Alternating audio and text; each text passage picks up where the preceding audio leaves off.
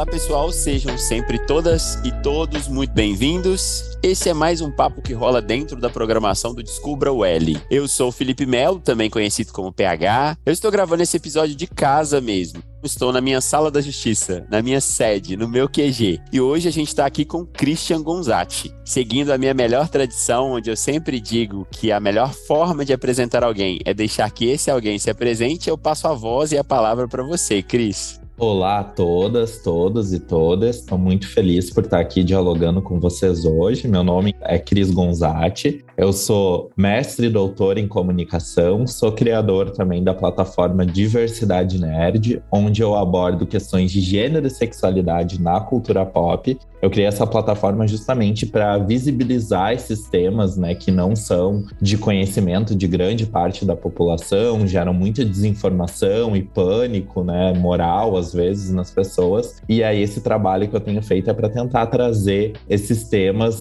para o conhecimento social de maneira mais compreensível e para combater essa desinformação em torno do gênero e da sexualidade. O Descubra o L é a nossa temporada do conhecimento promovida pela Universidade Localiza em parceria com o nosso incrível time de facilitadores do conhecimento. Eu sempre digo que a programação do Descubra é livre de participação e fica disponível para qualquer colaborador Localiza. E agora, ela está disponível também para você, ouvinte do canal da Universidade Localiza, quando for em podcast. Sou um homem branco, usando bigode, cabelo rosa, armação de um óculos bem grossa na cor preta, camisa na cor também preta com manchas coloridas de verde e rosa. Estou de calça jeans e tênis branco. E eu estou rodeado de plantas e com meu gato branco, sem raça, o senhor Frodo. Eu tô de moletom preto, o PH achou que era um roupão, né?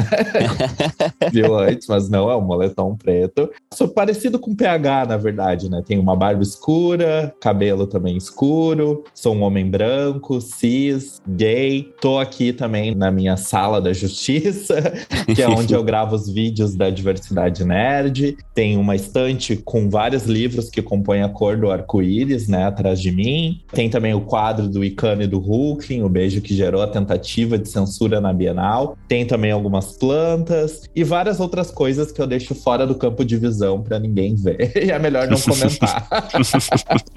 Que delícia estar aqui com você, viu, Christian? Eu já sou fã dos seus canais no YouTube, no Instagram. Inclusive, foi de lá que a gente se conectou. Sim. Bom, vamos começar do começo. Que tal você trazer pra gente, na sua visão, a diferença entre diversidade e inclusão, Cris? Eu acho muito importante a gente sempre fazer essa diferença. E antes de diferenciar diversidade e inclusão, eu gosto de fazer um, uma pequena problematização em torno da noção de diversidade, né? Que é algo que é feito, inclusive, pelos teóricos queer aqui no Brasil, como Richard Miskolci, Larissa Pelúcio. Eu uso muito o termo diversidade, inclusive é o que dá nome é diversidade nerd, mas a gente tem a compreensão de que existe uma problemática em torno da noção de diversidade que está muito relacionada a programas estatais, a programas organizacionais que reconhecem a diversidade, mas não modificam as estruturas, né? Por isso, muitas dessas pesquisas, dessas problematizações acabam optando pelo termo dissidência ou diferença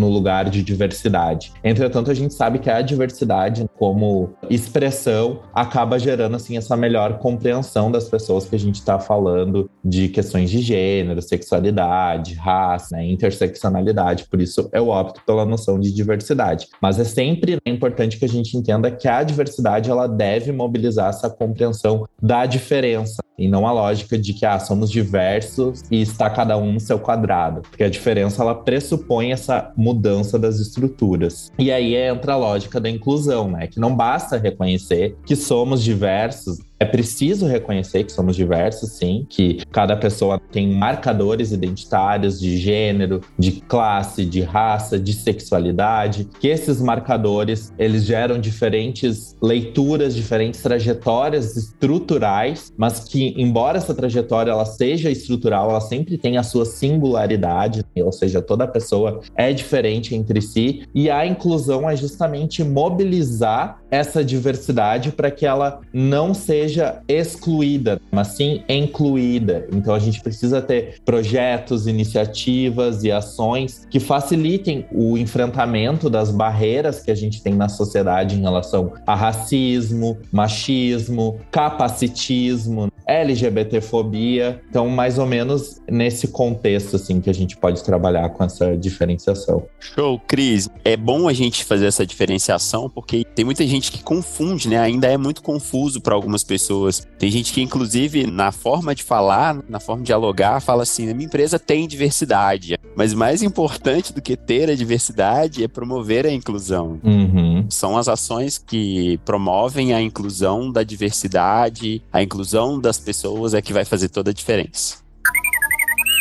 Nesse olhar que você transita tão bem que é a cultura nerd, Cris, você acredita que existem vilões que trabalham contra a diversidade e a inclusão? A gente também possui vilões internos que também atrapalham o avanço dessas questões? o nosso maior vilão, ele é metafísico, né? Na medida em que é um vilão estrutural. Toda pessoa, no contexto brasileiro, na medida em que essa pessoa ela é socializada, ou seja, ela passa a frequentar espaços discursivos na família, consumir conteúdos midiáticos, frequentar ambientes escolares, hospitais, enfim, essa pessoa, ela passa a ter uma série de percepções que são machistas, racistas, LGBTfóbicas, capacitistas, porque esse é o caldo cultural hegemônico do nosso Estado-nação, né? Inclusive, a gente tem um texto que eu gosto muito do Richard Miskolci, que é O Desejo da Nação, Masculinidade e Branquitude no Brasil, né? que ele vai trabalhar com uma análise de como a fundação do Estado-nação Brasil está atrelado à heteronormatividade e ao racismo, inclusive como ordem e progresso que estão presentes na bandeira do Brasil, tem como ideia assim uma ordem que se estabelece a partir da branquificação da sociedade, então trazer povos europeus para tornar a sociedade mais branca e alcançar o progresso, e como essa ordem também não está desarticulada de atender um modelo de relação e de família que atende os pressupostos da Europa, da família tradicional cristã, então um homem, uma mulher, os seus filhos, e como essa imposição estrutural, né, ela gera historicamente essas mentalidades que são fechadas em relação às dissidências. E aí a grande problemática é que a gente não tem um trabalho na pedagogia, seja no momento assim de pedagogia fundamental, básica da criança quando ela começa a frequentar a escola, seja no ensino médio, de trabalhar essas questões, de exercer um pensamento crítico em relação à diversidade à inclusão. E toda a tentativa de fazer isso aqui no Brasil, a gente sabe, né, gera muito enfrentamento, muito fechamento, porque há grupos que não entendem realmente a intenção dessas abordagens em torno do gênero, da sexualidade, da raça, da classe, justamente por ser um reflexo desse caldo cultural. E aí isso faz com que a gente tenha determinados grupos que são mais fechados ainda, né, e conservadores, conservadores no sentido de querer conservar um ideal que não é de modificação, que se mantém machista, racista, LGBTfóbico e que vão criar barreiras em torno da abordagem dessas questões, sejam barreiras mais explícitas a partir de discursos, por exemplo, violentos, discursos misóginos, machistas, racistas, LGBTfóbicos, capacitistas, seja a partir de ações de viés mais inconsciente, não quero falar sobre racismo porque para mim todas as pessoas são iguais. E essa percepção ela acaba sendo também violenta em relação à desigualdade, tendo em vista que a gente sabe a exclusão que pessoas negras sofrem de diversos espaços de poder por essa história que eu tentei contextualizar aqui. Então, esses vilões eles não podem ser individualizados, né? Ou seja, tratar um vilão como se ele fosse assim apenas essa pessoa que é problemática. A gente tem que entender que a mentalidade dessa pessoa, ela é produto de uma estrutura, né? Então a gente deve focar nessas estruturas. E quais são essas estruturas? São a educação, o próprio mercado, como as empresas estão lidando com as abordagens em torno da diversidade e da inclusão, as universidades e por aí vai.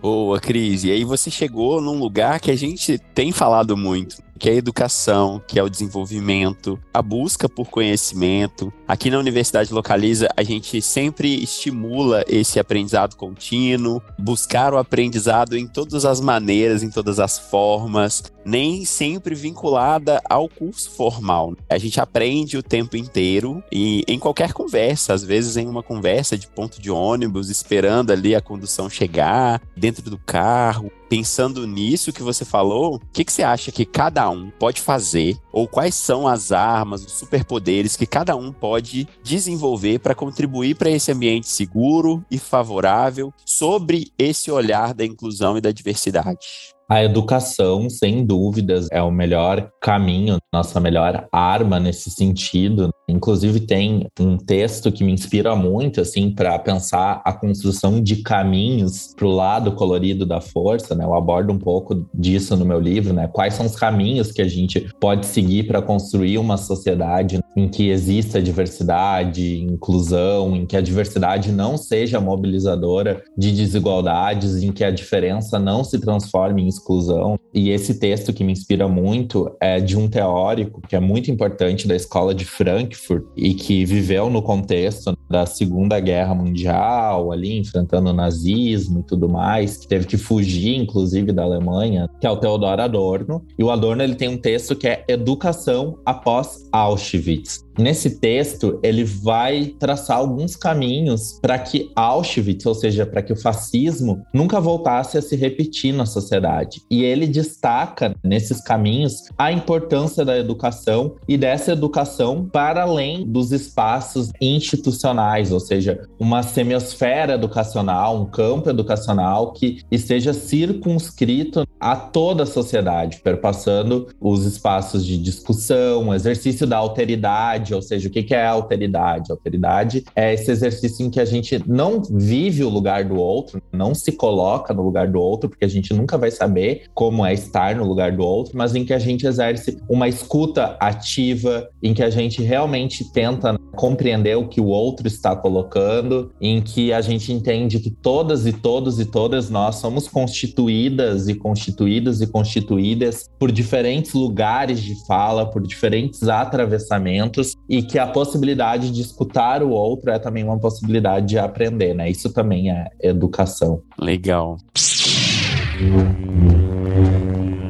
E o futuro, Cris? Você é um otimista ou como que fica as suas percepções sobre o nosso caminho dessa evolução com essa temática assim? Você acredita que as empresas estão, você até citou, né, as empresas têm trabalhado isso de uma forma diferenciada. Na educação, você que está no ambiente educacional, você vê algum avanço, você vê um, uma trajetória, um caminho de evolução? Você é essa pessoa que acredita que no futuro vamos ter pessoas menos racistas, menos homofóbicas? Ou você ainda enxerga isso de outra maneira?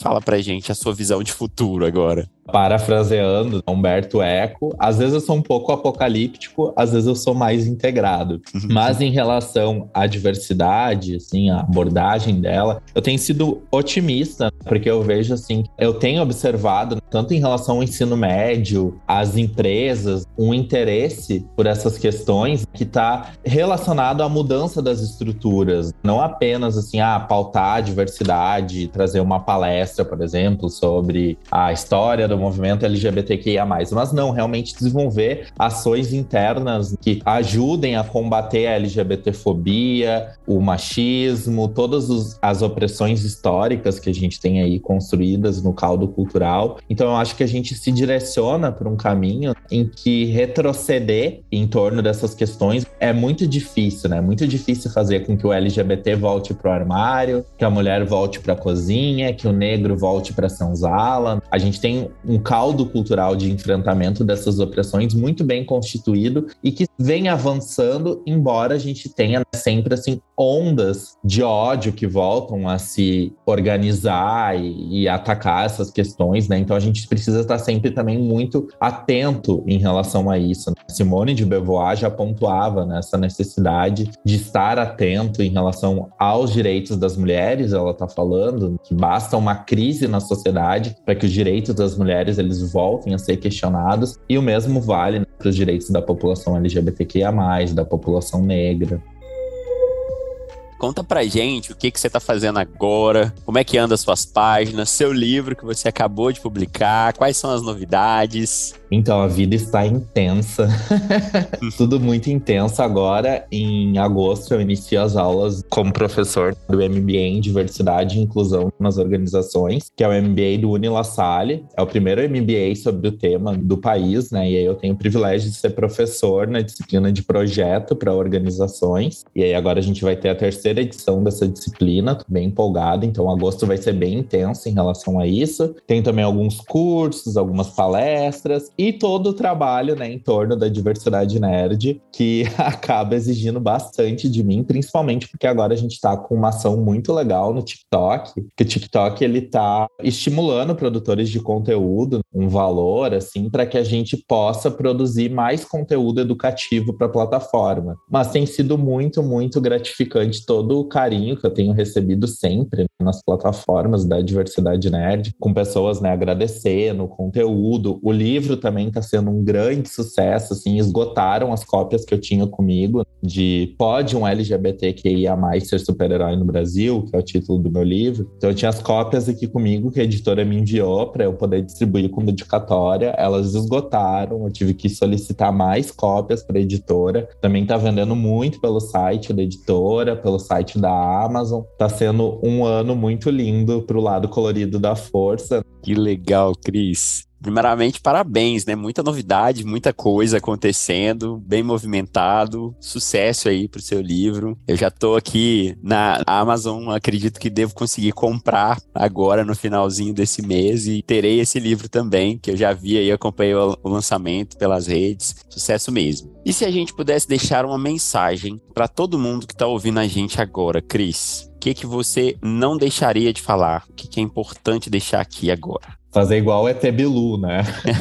é busquem conhecimento. Buscar conhecimento para além desses contextos hegemônicos, né? Não quer dizer que necessariamente vocês precisam fazer, sei lá, um MBA, uma especialização, um mestrado, mas a gente tem muitos canais informativos, tanto nos espaços organizacionais, como esse próprio podcast, que se propõe a ser um dispositivo educacional, como canais no YouTube, que são desenvolvidos inclusive por pessoas que pesquisam esses temas, que vivenciam essas questões. Então, busquem esse conhecimento, consumam a alteridade, a diferença, busquem se informar sobre essas questões e sejam sempre com a mente aberta, que uma mente aberta, ela não é conservadora, ela não é retrógrada, ela está disposta a se modificar e exercitem o pensamento crítico. É sempre importante que a gente vá constituindo uma mentalidade crítica para também saber filtrar aquilo que a gente vai consumir, porque nessa trajetória de busca por signos de conhecimento, a gente vai se deparar também com muita desinformação, muita ignorância. Então tem que cuidar para não cair aí em clusters que vão te levar a acreditar, por exemplo, numa terra plana, né? Legal, Cris. Esse papo ele é tão importante, ele é tão necessário que eu teria aqui mais um milhão de perguntas para fazer para você, Cris. Mas o que eu quero mesmo é te agradecer por estar aqui com a gente, por fazer de certa forma parte desse pilar que a gente tem aqui dentro, que é gente que inspira e transforma, e trazer você para dentro do Descubra é realmente contribuir para inspiração de outras pessoas que estão nos ouvindo. A gente tanto fala disso aqui na Localize, então foi muito gostoso ter você aqui, foi muito legal ter você aqui. Mais uma vez, em nome da universidade, em nome de todo o nosso sangue verde, muito obrigado pela sua contribuição. Eu acho que o que realmente fica é isso que você falou, né? Buscar o conhecimento, buscar a expansão, buscar o desenvolvimento, que é uma das coisas que a gente já tem falado muito aqui na Universidade Localiza. Ah, muito obrigado, PH. Eu fiquei super feliz com a possibilidade da gente dialogar sobre esse tema que é tão importante. Espero que eu tenha contribuído com as pessoas que estão ouvindo. Com certeza, o nosso diálogo ele tem também me trazido inferências